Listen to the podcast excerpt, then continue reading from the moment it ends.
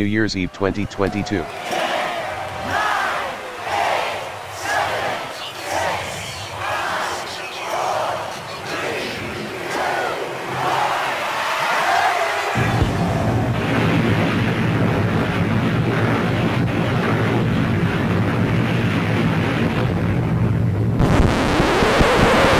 It is October 2024. The first manned space mission to Mars is preparing to land on the planet's surface. The, the United States space capsule is commanded by Major Cassia and her lieutenant, Bernice. You're looking good on your approach, Mars One. Roger that, Houston. Bernice, can you look at that starboard thruster? It might have an issue. I am on it, Major Cassia. Thanks, Bernice. We're going in, Houston. Uh, Mars One, the uh, president would like a brief word with you on international media when you get a moment. Can you hold her off until I land this bitch on the planet? I'm a little busy here. Uh, roger that, but uh, just want to add that we are live broadcast around the Earth, probably 5 billion people listening. Roger that, Houston. I guess I should have put on some makeup. We're coming in for landing, Houston. It's looking good. Cassia, my sensors are picking up two living humanoids on the planet's surface. Humanoids on Mars? That's impossible. I know, but my sensors and cameras can't be disputed. What's going on up there, Mars One? Apparent bogey, Houston. No worries, though. We're still descending. What's going on down there, Bernice? I read two men, one waving an American flag and one with a British flag. Oh my god. You don't mean. Mars One, Mars One, we've got eyes on your bogey. Tell me it's not true, Bernice. I'm afraid it is.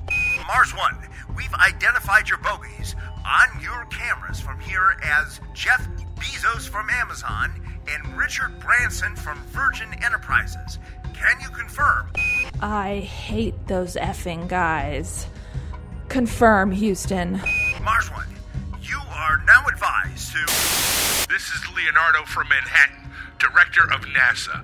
I'm giving you direct orders to launch your missiles at those two D-bags. What is he talking about? Sir, this is Commander Major Cassia. This is a scientific mission. We have no missiles on board. What? No missiles? Give me the red phone. I want the president. Stat. Uh, uh, continue your descent, Mars One. We're also picking up a structure next to Bezos and Branson. Can you ID it for us? Bernice, do you see it? Yes, it appears to be a Starbucks franchise. What the F? Uh, Mars One, the folks here in the control room twisted my arm to ask when you get in the service, can you grab a hundred or so pumpkin spice frappuccinos for us? True crime, Sex. Political conspiracy. Celebrity gossip. murder, UFOs. Crooked officials. The occult, assassination, Courtroom drama. Rape. corporate scams, scandal sheets. Hello, everyone, and welcome to Scandal Sheet. My name is Thad Helsley, and today we are bringing you a best of review of the year 2022 on this podcast. As usual, I am joined by my fearless millennial co host, commercial airline pilot, and Alaskan citizen Ellie. Ellie, how are you? I'm good. I am frantically writing down all of these New Year's resolutions that I'm definitely not going to keep after January 4th. But, you know, it's the thought that counts. Maybe I'll get an A for effort or something. so you mentioned resolutions. We are recording this episode on New Year's Eve, uh, the very last day of 2022. So happy New Year's, Ellie. In general, how have your holidays been going thus far?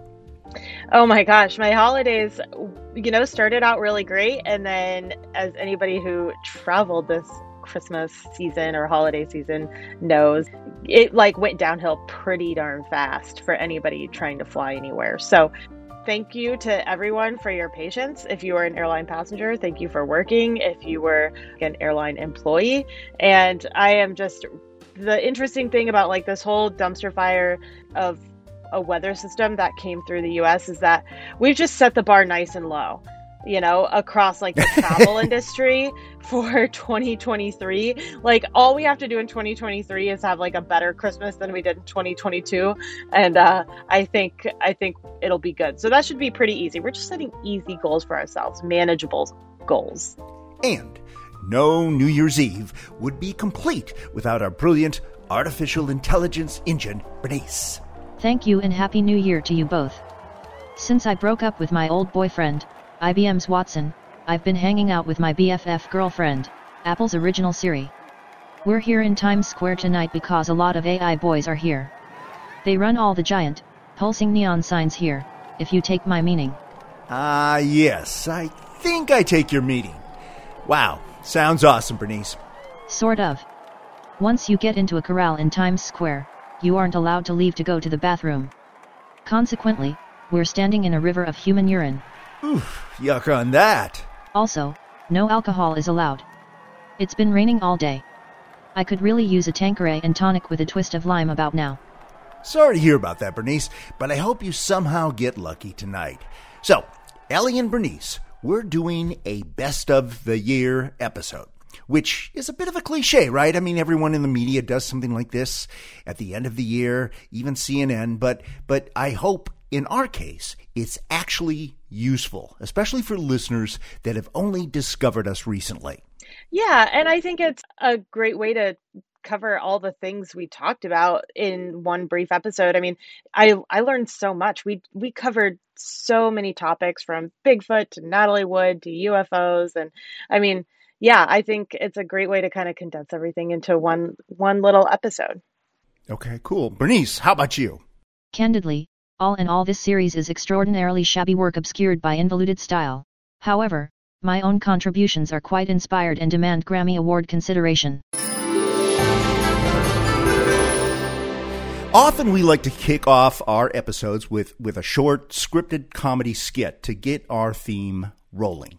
And we call these cold opens. Now, we started this episode with a replay of the cold open for our UFO episode. Here's another cold open we did for a series of episodes during the Major League Baseball lockout that occurred earlier this year. It features a series regular guests, the Mets Mob from New York City, and it's called The Mets Mob Save the 2022 Baseball Season Part 1. It is March 2022. After a historic 90 day lockout and months of negotiations, the Major League Baseball owners and their players are stalled in discussions of a new contract. All right, all right. You guys want to shut up already?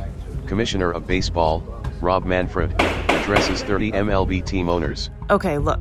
We've been at this with the Players Association since December.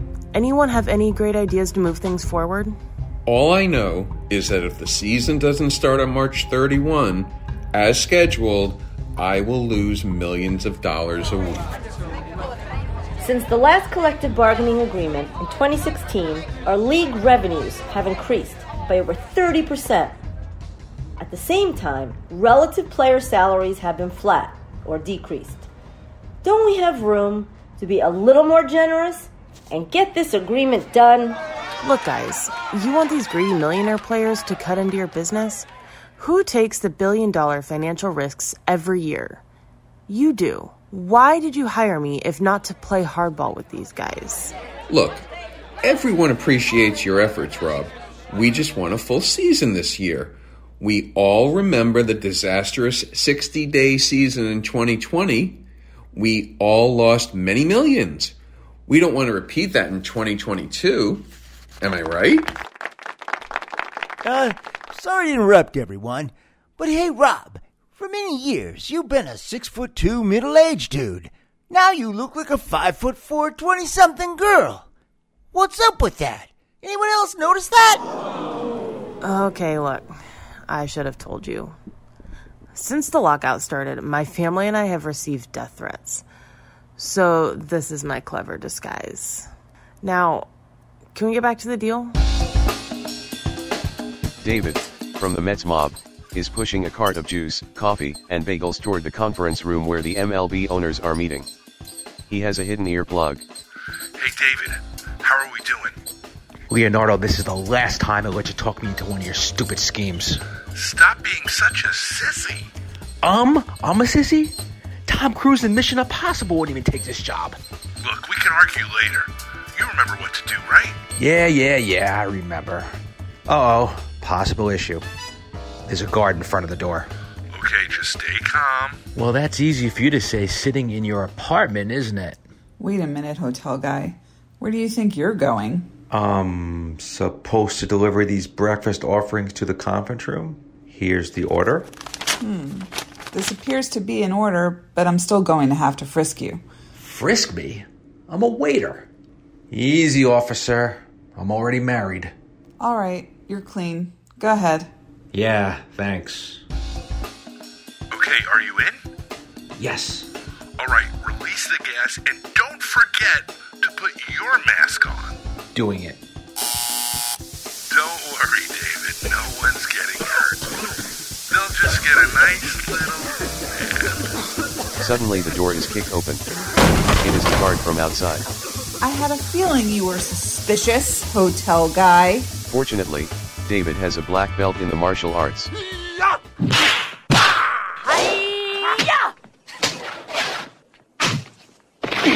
Uh, the bagel guy. How the hell? Uh. You okay, David? Uh, yeah, yeah. Good. Now bring Manfred down. See how easy that was, David? Screw Tom Cruise. Yeah, right.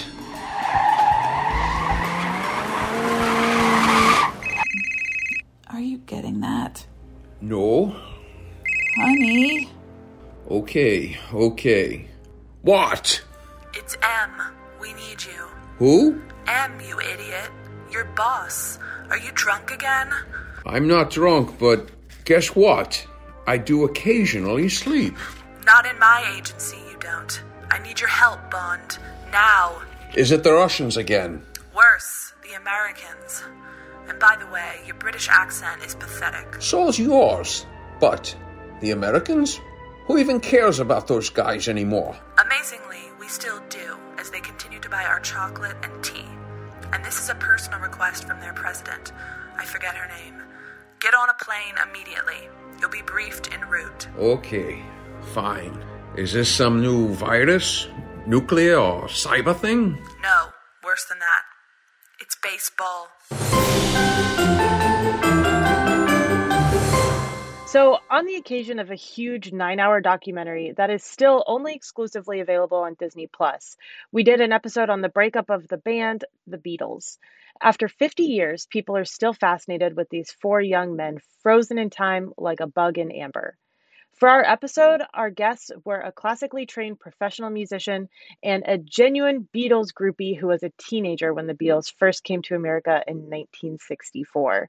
Here, our guest Margot Coletti describes their first experience on The Ed Sullivan Show. I guess I was about sixth or seventh grade, maybe, when they came on The Ed Sullivan Show, and that was their big introduction to an American audience. And our family watched Oh, yeah. Ed Sullivan. Our family watched Ed Sullivan's Show every Sunday night, so we saw that. And now, here he is, Ed Sullivan. Thank you very Now, yesterday and today, our theater's been jammed with newspapermen and hundreds of photographers from all over the nation, and these veterans agree with me that the city never has witnessed the excitement stirred by these youngsters from Liverpool who call themselves the Beatles. Now, tonight, you're going to twice be entertained by them. Right now, and again in the second half of our show. Ladies and gentlemen, the Beatles. Let's-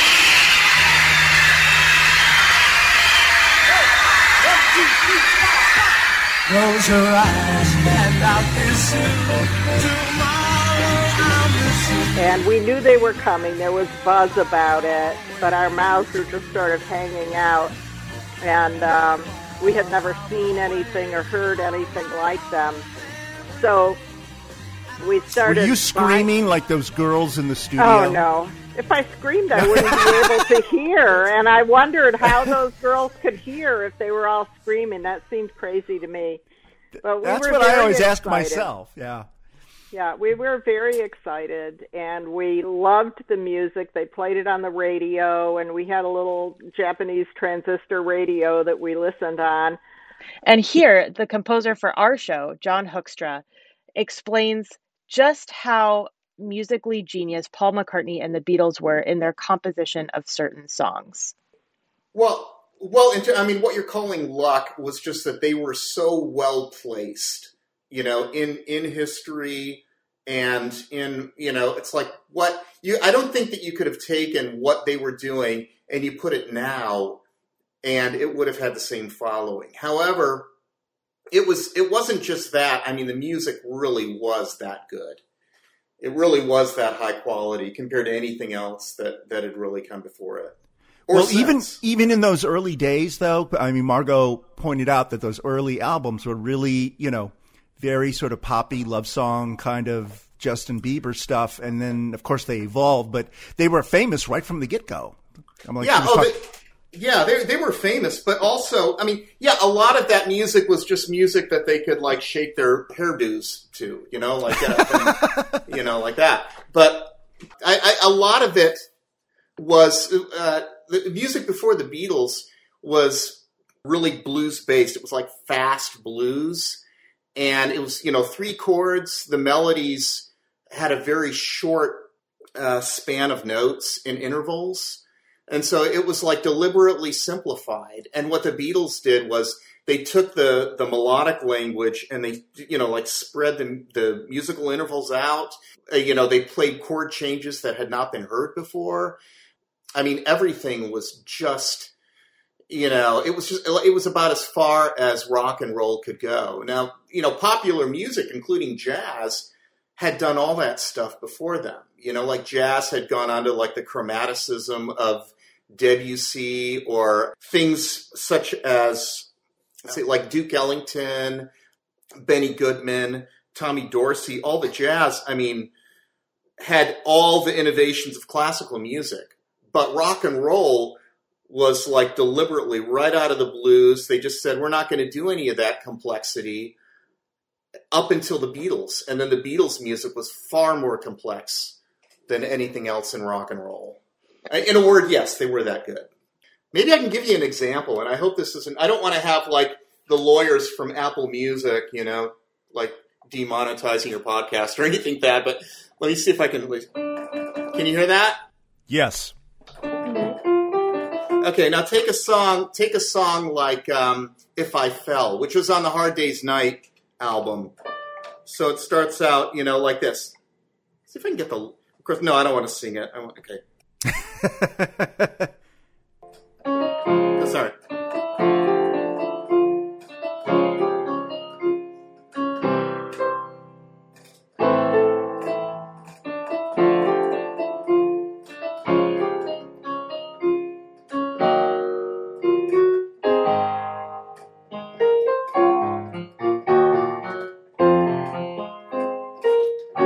Okay, so just in 20 seconds, you've had a leap of an octave in the melody, you've had chromaticism.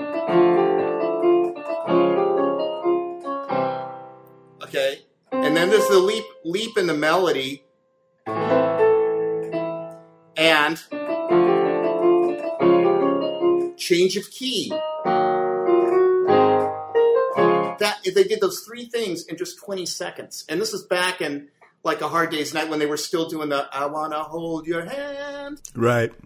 Uh, it was, you know, people just didn't, you know, you didn't have that in rock and roll. I mean, you, you had it in, you, you would have had it in a Doris Day song, or you would have had it in, you know, whatever, uh, a Broadway song, yeah, uh, like a, a like a, a Lerner and Loewe or Frank Loesser or something. I mean, you would have had that kind of innovation, but not in rock and roll, and they were really the first. Interest in the possibility of Bigfoot has existed for many, many decades. But the public's fascination with this phenomena, this animal, has not waned. It has, in fact, surged. There have been multiple TV series in recent years, and in April, the streaming service Hulu premiered a brand new series. Also, dozens of organizations with thousands of members have cropped up around the country and many hold annual conventions. We couldn't resist looking into this ongoing phenomenon. you know, we always try to kind of go back to origins and, and not take anything for granted with our listeners. So, Bernice, for any of our listeners who've been hiding in a cave, for example, for the last 55 years, who or what is Bigfoot, aka Sasquatch? Certainly. Bigfoot, also commonly referred to as Sasquatch, is a purported ape like creature said to inhabit the forests of North America. Many dubious articles have been offered in attempts to prove the existence of Bigfoot, including anecdotal claims of visual observations as well as alleged video and audio recordings, photographs, and casts of large footprints. Tales of wild, hairy humanoids exist throughout the world, and such creatures appear in the folklore of North America, including the mythologies of indigenous people. The majority of mainstream scientists have historically discounted the existence of Bigfoot, considering it to be the result of a combination of folklore, misidentification, and hoax, rather than a living animal. Other creatures of relatively similar descriptions are alleged to inhabit various regions throughout the world, such as the skunk ape of the southeastern United States, the Almas, Yeren, and Yeti in Asia, and the Australian Yowie, all of which, like Bigfoot, are ingrained in the cultures of their regions. Thanks, Bernice. Ellie, we could probably do um, entire episodes, multiple entire episodes, just examining the thousand year old legends and the cave paintings of indigenous people in America's Asia and uh, in the Americas, um, Asia, Australia, etc. But for the purpose of this particular pod, I think we should just focus on what has occurred in the last 50 plus years here in America. Yeah, that sounds good to me. Okay. So the self-described rational enlightenment Europeans that that colonized North and South America beginning in the 1500s mostly lived in blissful ignorance of local mythical creatures at least as far as we understand.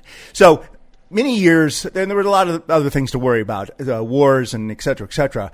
But in 1967, two guys with an amateur 16 millimeter film camera captured about 11 seconds of an unknown bipedal hominid creature walking in the woods. Now, while that was initially dismissed by authorities, it gradually exploded into mainstream popular culture. And listeners, we're putting links to that short film in the liner notes of this episode so you can go and look at it yourself. Right there on your cell phone while you're listening. But in the meantime, Ellie, can you tell us the story of how this film came about and its reception? Yeah, absolutely. So Roger Patterson and Robert Gimlin. So we'll call Robert Bob because um, I think that was mostly his, uh, you know, that's what he went by. So Roger Patterson and Bob Gimlin were filming a sort of documentary slash you know docu series in northern california and the purpose of the documentary was to have people chasing Bigfoot. So when you watch this clip, you, okay, so it was a Bigfoot documentary. They intentionally went to go look. They intentionally were going to look for him. Yes, and you know. Okay, got it. Got and it. and Patterson had become interested in Bigfoot in the decade prior, anyway, because he'd read a few articles and he actually put out his own book about it later, which is like Do Abominable Snowmen of America Really Exist? He had actually self published that a year earlier. And so they went to go do this sort of docudrama filming about like cowboys being led by miners and Indians, and they're like basically all on a hunt for Bigfoot.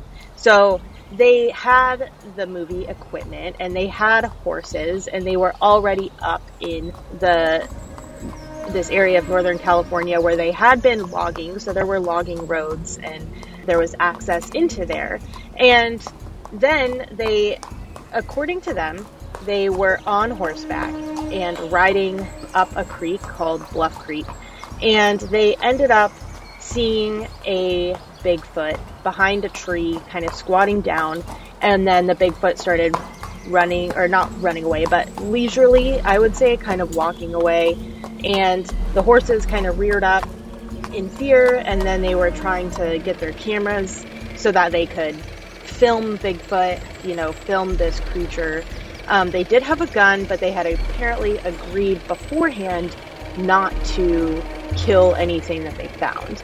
And then they ended up taking this film back and having it developed actually over the weekend, which is where a lot of skepticism comes in because a lot of places couldn't really develop these types of films on a weekend. They just weren't open. But they ended up developing it and then trying to put it out right. there. And so so then it, it did become very popular. You know, it's really well known now as just the Patterson Gimlin film. And there is a solid 11 seconds of a bipedal creature kind of apathetically walking away from them and looking back over their shoulder. So so I don't know much about film in general. Like I don't I don't really know much besides just good quality and bad quality and I know that the technology in 1967 was very far from, you know, what I can do with my phone by just whipping it out of my pocket. So Right. so I just know that it's pretty low quality and I know there's if if you're into filmmaking, you can probably go way deeper into the details of why why it is, you know, may possibly edited, possibly not, why it's difficult to tell if it's a guy in a gorilla costume or an actual weird creature.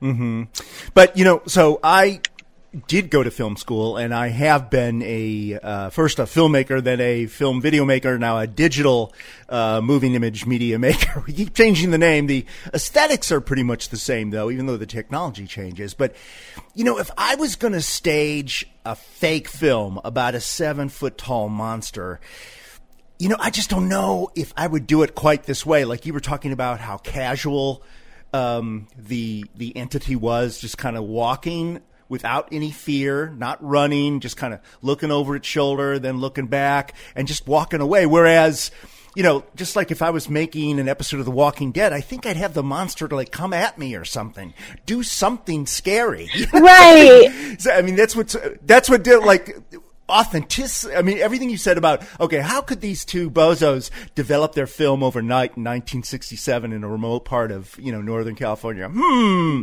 You know, it's like they have. Well, we had a laboratory back at the log cabin. Well, yeah, and I just think it's There's all that stuff, but I mean, well, I was no, I was I was gonna say I I totally agree with you about all of that, and I also just think it's pretty pretty darn coincidental that they were going to shoot a movie about Bigfoot, and then they run into Bigfoot. I you know like that that just seems a little too coincidental. I you know I I almost feel like maybe if it had been a a logger who saw Bigfoot and you know was able to take a well, and that's the thing, and I don't. I don't know what kind of preparation that you were saying they went in there with the intention of making a documentary about Bigfoot. You know, and if you were going to do that, I would think you would you would find somebody who some kind of a scout type person who is familiar with Bigfoot or could track any kind of an animal, you know, based on certain things, you know, urine samples or fecal samples or whatever. And, and I don't know if one of those guys were like, but that, you know, then you wouldn't be, like you said, just going into hundreds of miles of remote wilderness and let's just roll the dice and hope we bump into him as opposed to, well, let's track this guy. You know, like if I shot a bear and I didn't kill him, you know, pe- there would be people who would be able to track that bear and and tra- and find him, even in the most remote wilderness, right? Right. So, or any other kind of an animal that had done something like people will be uh, frequently there'll be bear attacks, you know, and, and nobody gets a chance to do it. They still track down that bear and, and, and kill him, right? Because he attacked somebody. So, um, so you should theoretically be able to track down uh, an animal such as this, whatever we're calling him, Bigfoot, Sasquatch, etc. So I agree with you. I definitely agree with you on that point. Um, I do like the fact that there is a shred of evidence. I think it's a great conversation topic, and if anything, it it gets people talking about Bigfoot a little bit more because really it's like the only other evidence that we have besides footprints. And I mean that you know there are no skeletons, there are no fecal samples, you know, like we're not tracking their scat. There are no really good photographs of anything. And yeah, nobody's ever brought a dead Bigfoot into a lab. So if anything, I think it just keeps people talking, which is which is the good part about it. It's a pretty benign conversation topic. So as long as you're not hurting anybody in your quest for Bigfoot, like have at it, you know? And here is part two cold open of the Mets mob save the 2022 baseball season. Baseball commissioner, Rob Manfred, begins to regain consciousness after being abducted by the Mets mob. Ugh, my head. Where am I? Is this a twisted Dr. Dolittle thing? Oh my god, am I in hell? You're in Chelsea. Chelsea, oh my god, I am in hell. What do you want with me? You're a hostage. Tied to this chair? I figured that out for myself. We'll let you go when the owners and players cut a deal. By the way, nice chick disguise. The nail polish is a great touch. Thanks. Turquoise is my favorite color. Look, a deal is not up to me. That's BS. We heard you in that meeting. You were convincing the owners not to compromise with the players. We heard it. So what? That's my job. You listen to me, little Miss Manfred. You're going to get on that phone, call the negotiating room, and cut that deal or else. Or else? I have the largest 80s music mixtape collection in the city. No, no, no, no, no, no, no. You wouldn't dare. Yes, and I'll play them on a loop. My god, you are a madman. Is there a suicide option? What the hell, David? Is that you? It's Max Scherzer, the highest paid pitcher in baseball history. Right, and I'm the Tooth Fairy. Beat it, prankster. Scherzer, you made it. You're here to rescue me. Of course I am. I lose $1.7 million every day I don't pitch. Wait a minute. Scherzer is a dude. I'm in disguise, just like Manfred there. What is this, dressed like a chick day? Hey, I like pantyhose. You got a problem with that? Now let Rob go, or there will be trouble. You tell him, Max. You don't scare me. I got chunks of overplayed ball players like you in my stool. Ha! Bring your best podcaster. Not me, old man. Him. Him? Who? Who are you? The name's Bond. James Bond. Warned ya. The James Bond? In the flesh, old man. Did you forget your walker and colostomy bag, Shers? Hey, any vodka on this joint? Very funny, Mr. Bond. You should not have come. Is that so? Do you expect me to talk? No, Mr. Bond. I expect you to die. Take your chances, Grandpa. I looked it up, and you're older than me. I'm only fictional. I'll be 34 with six pack abs forever. You're the actual old guy. So no biting with your false teeth. Bernice, is that you? Yes, it's me, handsome. Now help me get Manfred out of here. But we had a date tonight, remember? Let's take a rain check on the date, sweetie pie. Let's save baseball first.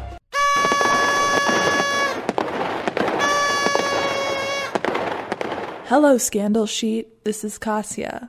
And Dylan. Happy New Year! Happy 2023, everyone. We hope it's going great for you already. We were so happy to be on the Kurt Vonnegut episode, and we love Kurt Vonnegut, and we're excited to share this clip again of us talking about the great author himself. And in case you are interested in other authors and other books,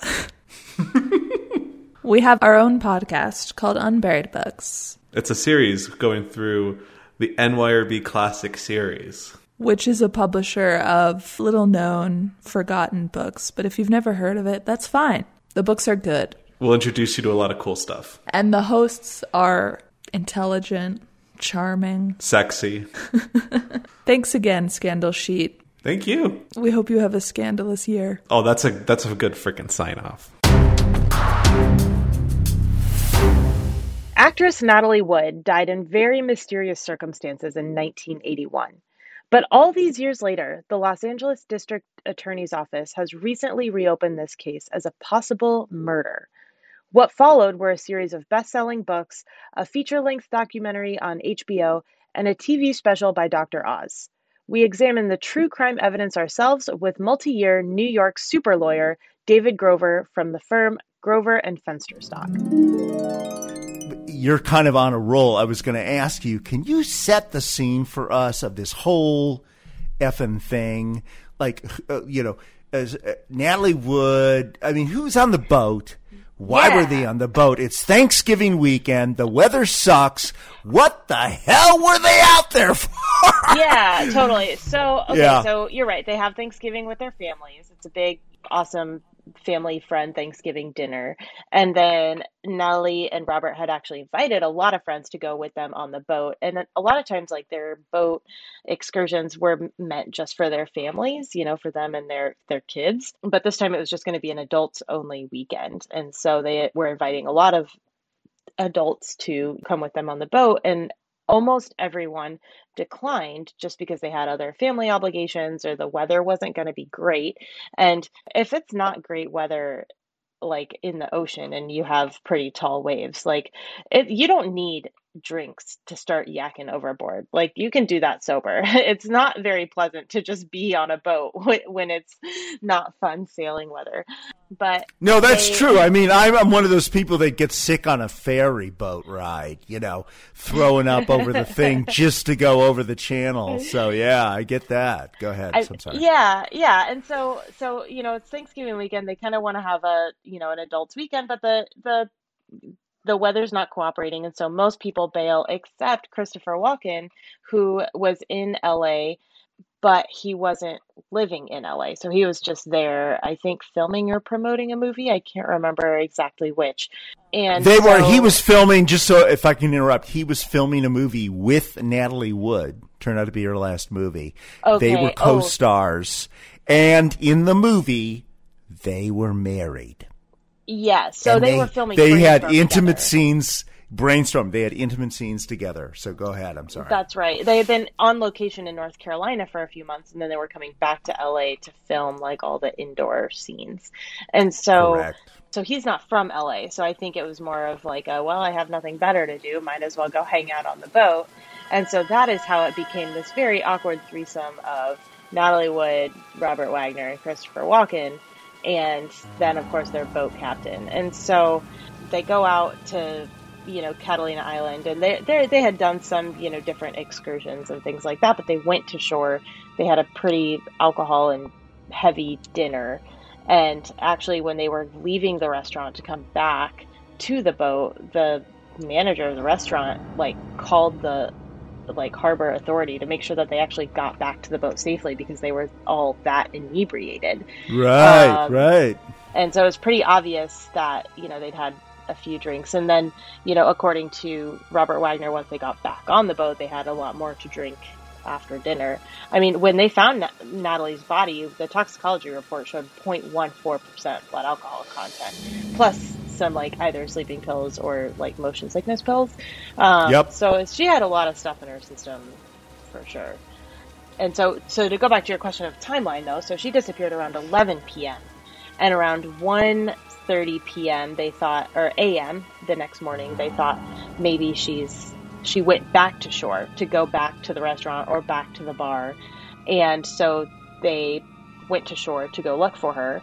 She wasn't shore, and then around three in the morning, that's when they called the Coast Guard. So it was a four-hour gap before they officially started doing search and rescue for Natalie Wood.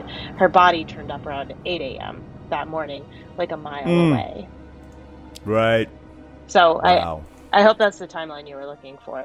So this is where I want to, you know, kind of bring David in because, you know, based on like what you said, like all this other research we've done, it kind of came up with a list of things like if Ellie, if you and I were in the original ruling of the Los Angeles Medical Examiner's Office from 1981 was that it was an accidental drowning the police, the sheriff's department of Los Angeles declined to do any charges. So it was, that's what the death certificate said. Accidental uh, drowning, no criminal charges. But then it was reopened in the end of the 2010 decade, 2018. So, so there are a list of things here in, in the new evidence that I wanted to throw at David and and see if how he reacts to it and and Ellie we can take turns throwing this stuff at him and let's see uh, and he can be as skeptical as he wants because David I know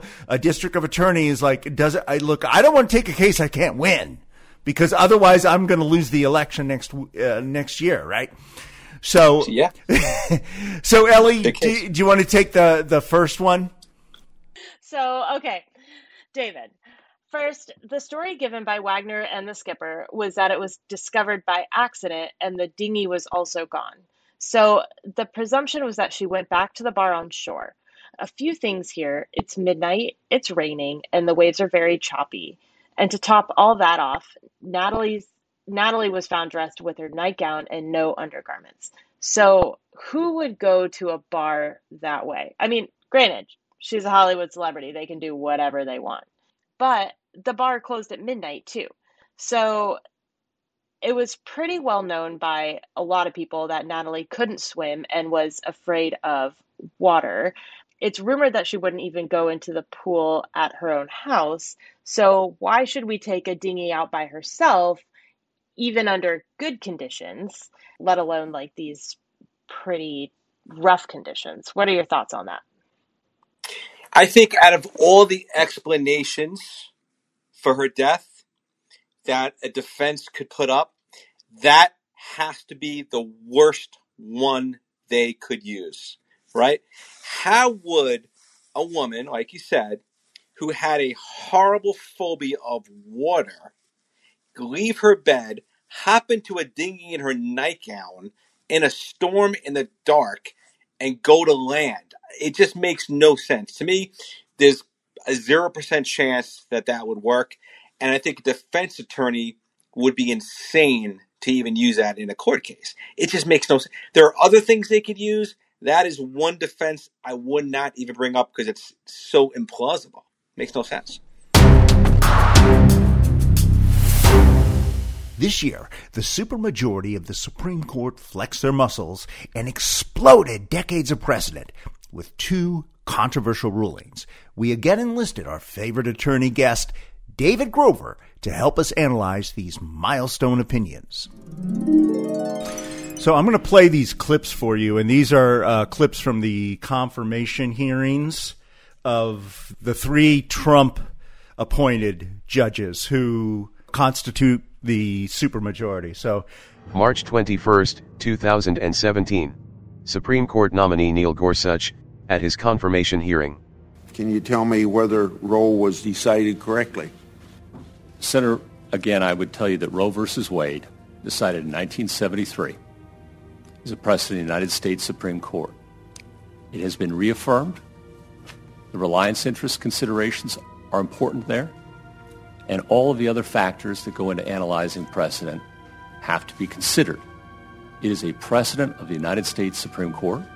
It was reaffirmed in Casey in 1992 and in several other cases. So a good judge will consider it as precedent of the United States Supreme Court worthy as treatment of precedent like any other. Had you ever met President Trump personally? Not until my interview. In that interview, did he ever ask you to overrule Roe v. Wade? No, Senator. What would he have done if he if he'd asked? Senator, I would have walked out the door. It's not what judges do. They don't do it at that end of Pennsylvania Avenue, and they shouldn't do it at this end either, respectfully. September 5, 2018. Supreme Court nominee Brett Kavanaugh, at his confirmation hearing. Uh, Roe v. Wade is an important precedent of the Supreme Court. It's been reaffirmed many times. It was reaffirmed in Planned Parenthood versus Casey in 1992 when the court specifically considered whether to reaffirm it or whether to overturn it. In that case, uh, in great detail, the three justice opinion of Justice Kennedy, Justice Souter, and Justice O'Connor went through all the factors, the stare decisis factors, analyzed those, and decided to reaffirm Roe.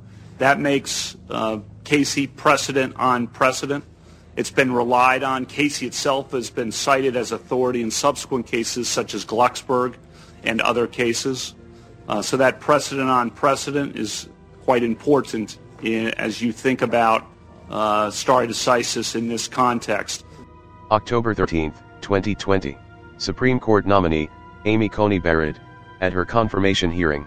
Judges can't just wake up one day and say, I have an agenda, I like guns, I hate guns, I like abortion, I hate abortion, and walk in like a a royal queen and impose, you know, their will on the world. You have to wait for cases and controversies, which is the language of the Constitution, to wind their way through the process. I have not made any commitments or deals or anything like that. Would you commit yourself on whether you would or would not?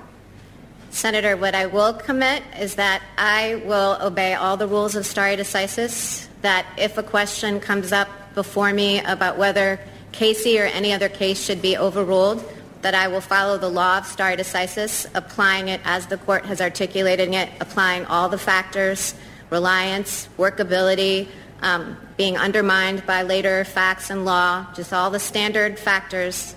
And I promise to do that for any issue that comes up, abortion or anything else. I'll follow the law.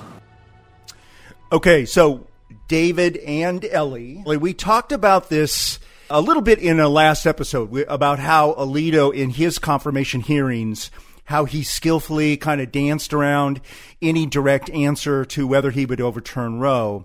But in the clips we just heard, these future three justices are a lot less ambiguous. I mean, they don't make any promises, but they do come off as pretty convincing that they consider, you know, Roe and Casey settled law. I mean, what do you guys think? They had me fooled. Yeah. They were talking about precedent and stuff. So um, my non legal brain believed them. I don't know what David smelled in that in all those uh, interviews. Well, I mean, I think they were clearly being misleading. They were not being honest. I don't, I don't think their decision in this case was something they just woke up one day and said, "Hey, this is the way we should go."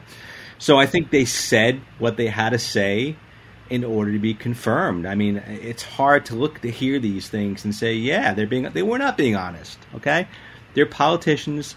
They were trying to get confirmed, and they're saying what has to be said in order to be confirmed in the Senate in this in uh, 2022 or whatever years that they were. So yeah, I don't I don't think they were being ethical, and I don't think they were being honest.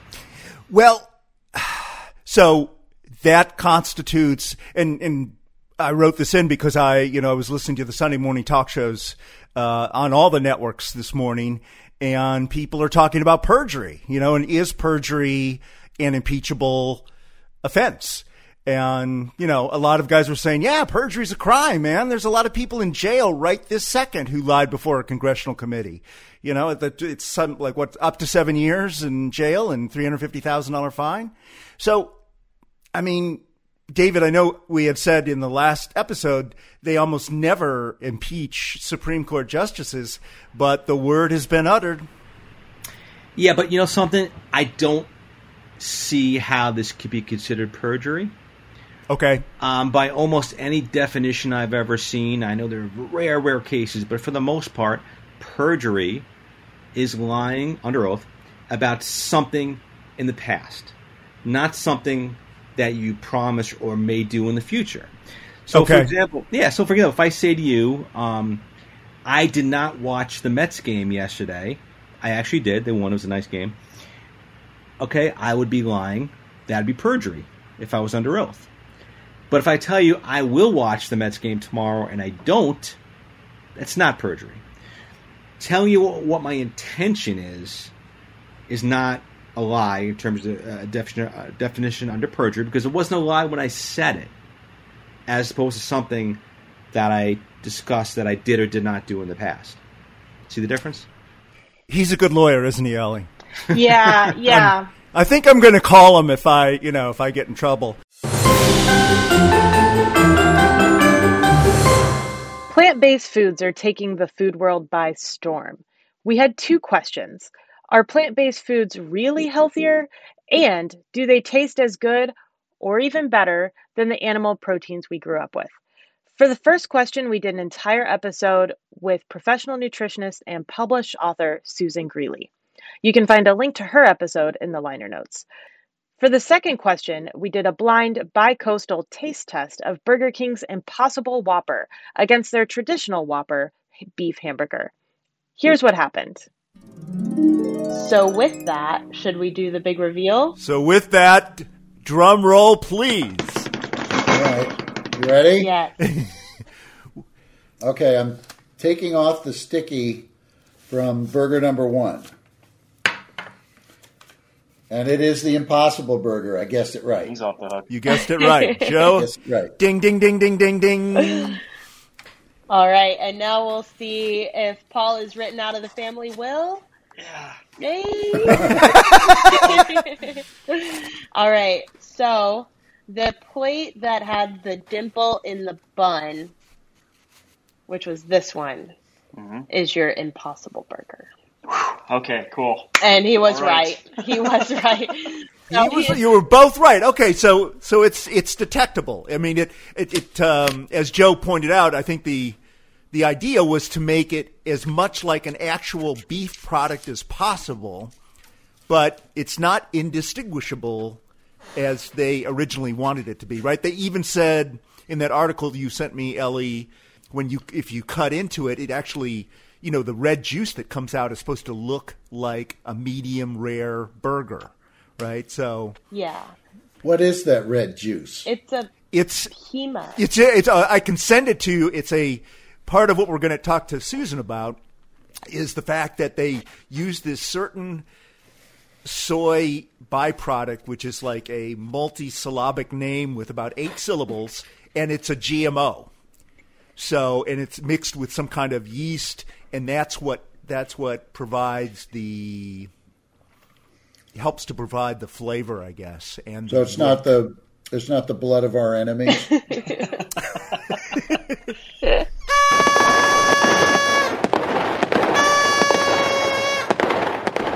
This year, we did a mini-series on cherished summer memories.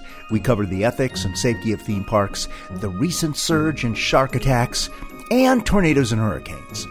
For the theme park episode, we sent Ellie on location to Super Funland. Here, she agrees to go on the largest water ride in the world with her microphone open.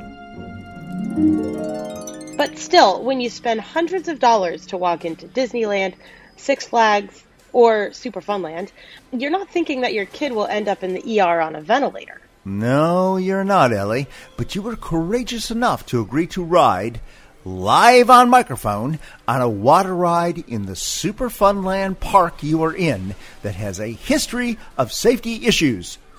I did that because, as you know, I'll do anything for the Scandal Sheet Pod. That's the spirit, Ellie. I know our listeners definitely appreciate it. So, where are you at the moment? Well, I'm standing at the top of this water ride called Niagara Falls Doom. It's a 160 foot plunge into a lake, and it's the biggest water ride in the world. That uh, that that that sounds ominous, Ellie. It definitely is, John. I'm getting ready to step into a barrel, which is apparently how people committed suicide a 100 years ago on Niagara Falls. Ah, family friendly then. Exactly. Will you keep your microphone open as you ride? I will. It's waterproof. And this looks very scary. I see many lifeguards down at the bottom, and, uh, well, they all look to just be uh, scrolling through TikTok and Instagram, so I don't know. Here, all right. Here it goes. Luck.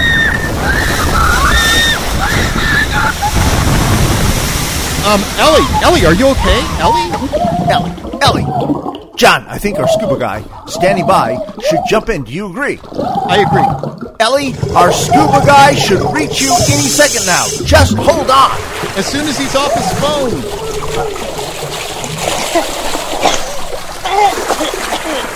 Ellie, are you okay? Ellie, are you okay? Hi. Oh, I'm okay. Okay. Oh, sure. Okay. Yes, are you okay, Thank- Thank God our scuba guy extracted you from the water before you drowned. Oh, I learned this. This is the last time I will say I'll do anything for the pod. I, uh, I also learned that I will strangle both of you, D-bags, at the earliest opportunity. Completely understandable reaction, and thanks again for your great reporting. Run and hide, guys. Run and hide, because I'm coming. Thanks again, Ellie. You're not still sore about that one, are you, Ellie? I mean, you never updated your life insurance policy, Thad, so, you know, I guess I'm not that sore about it. Um, I'm so reassured. Time heals all wounds. We did an episode on the mysterious huge rise in shark attacks this year. This time, it was Thad's turn to go on location. He went to Gloria's Garden Island, summer playground of celebrities and the super wealthy. Here, our guest hosts, John Hoekstra and Grace Hughes, persuade Thad to wade into the potentially shark infested waters. But you say the beach is perfect. I don't hear any splashing in the background. Is anyone actually in the water? Uh, ha Good catch, Grace. None of these rich people are in the water itself, which is rather strange as this is a beach. So, do you think they're afraid of a potential shark attack? Well, good chance of that. I mean, given the number of attacks over the last few weeks, I'd, you know, I'd have to say, yeah. Well, that expert who you just had on said that sharks don't actually want to eat humans and very rarely do. Right, but this podcast is only being recorded now, so obviously nobody here uh, has heard that. So, uh, and I'm not sure anybody's going to listen to this podcast anyway. But so it wouldn't even make a difference anyway. No, but they're no, they're not going in. So Thad, I have an idea. What if you went into the water yourself? Uh, me? Yes, yes, you. You go into the water, and, and you're a famous podcaster. All the celebrities on the island, they'll feel confident that everything is okay, and they will wade in after you.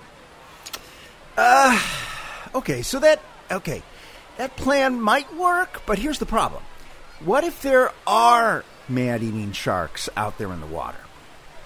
I agree with John, Thad. If you can get the people on the beach to go into the water, maybe we can get some good audio. Good audio? Yeah, if someone is eaten on microphone live, we blow our metrics. You're a podcaster, you know that. Our dollar sponsorship numbers will go through the roof. Uh, yes, I, I guess you're right, of course. Yeah, Grace is right, Thad, on this one. Listen, you need to take one for the team. How about a selfie with a shark?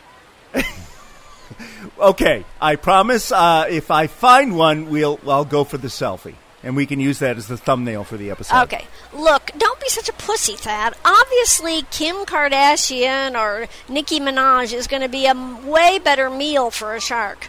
Just stay away from skinny waifs like Taylor Swift or Miley Cyrus. The shark might go for you if you are swimming next to those skinny girls. They're hardly appetizers for a 5,000 pound shark.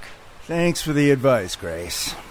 Look, look, all we're asking is that you just wade into the water. You make it sound like a suicide mission. Come on. John, didn't you just hear the last 20 minutes we recorded? Oh, stop it. I am a professional massage therapist, and I promise to relieve your stress after this. Even if I'm missing one or both of my legs? Of course. Then you get a discount for less body mass to work with. That'd be a waste. okay, okay. Here I go. Here I go. Okay, I'm I'm uh, I'm walking into the waves, and you guys are right. Uh, the celebrities are noticing, and they're beginning to follow me into the water. Uh, I mean, Chris Pratt looks weird with that ducky thing under his arms, and, and don't even ask me George Clooney. It's just it's just too weird to, to report on. John, I knew this plan would work. This was very wise of you, Grace. Bravo. Alert. Alert. Please leave the water immediately. A shark has been spotted in this vicinity. Please leave the water in an orderly fashion. Alert. Alert. Please leave the water immediately. Grace, this A is shark has been amazing. spotted in this vicinity. Just what we wanted for this episode. We, who got shark attacked? Was, was it Chris Pratt? Kanye West? Wow, wouldn't it be funny if they took out the guy who plays the Aquaman, Jason Momoa? I'm not sure, John. I'm trying to reach Thad. Thad? Thad, how, how's it going? Who got hit? Well, that doesn't sound good to me, John. Um, no, no, it doesn't, Grace. But at least Beyonce and Tom Cruise were able to get out of the melee. Well, thank God for that. But somehow, I think I'll still miss Thad.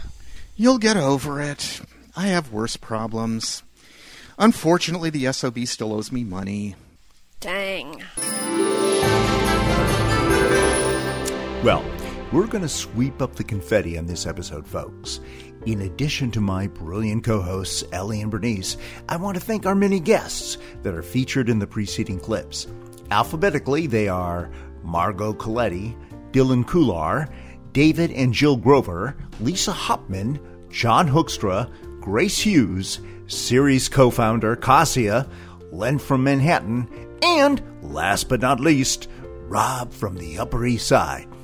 You can find a link to the entire series in the liner notes of this episode, and I hope you'll go back and listen to any episodes you may have missed. I hope I speak for our entire Scandal Sheet repertory players and artists in thanking you, our growing tribe of listeners and fans. You helped give us a great year, and we are looking forward to an even better 2023. As usual, we hope you'll follow or subscribe to Scandal Sheet on your favorite pod platform and share it with all your friends. We'd also love it if you'd leave us a shameless, over the top rave review on Apple Podcasts, especially. That helps us build audience. Also, we want to hear from you. You can reach us online at scandalsheetpod.com, Facebook, or Twitter, or just send us an email to contact at scandalsheetpod.com. Happy New Year to all our listeners from your friends at Scandal Sheet.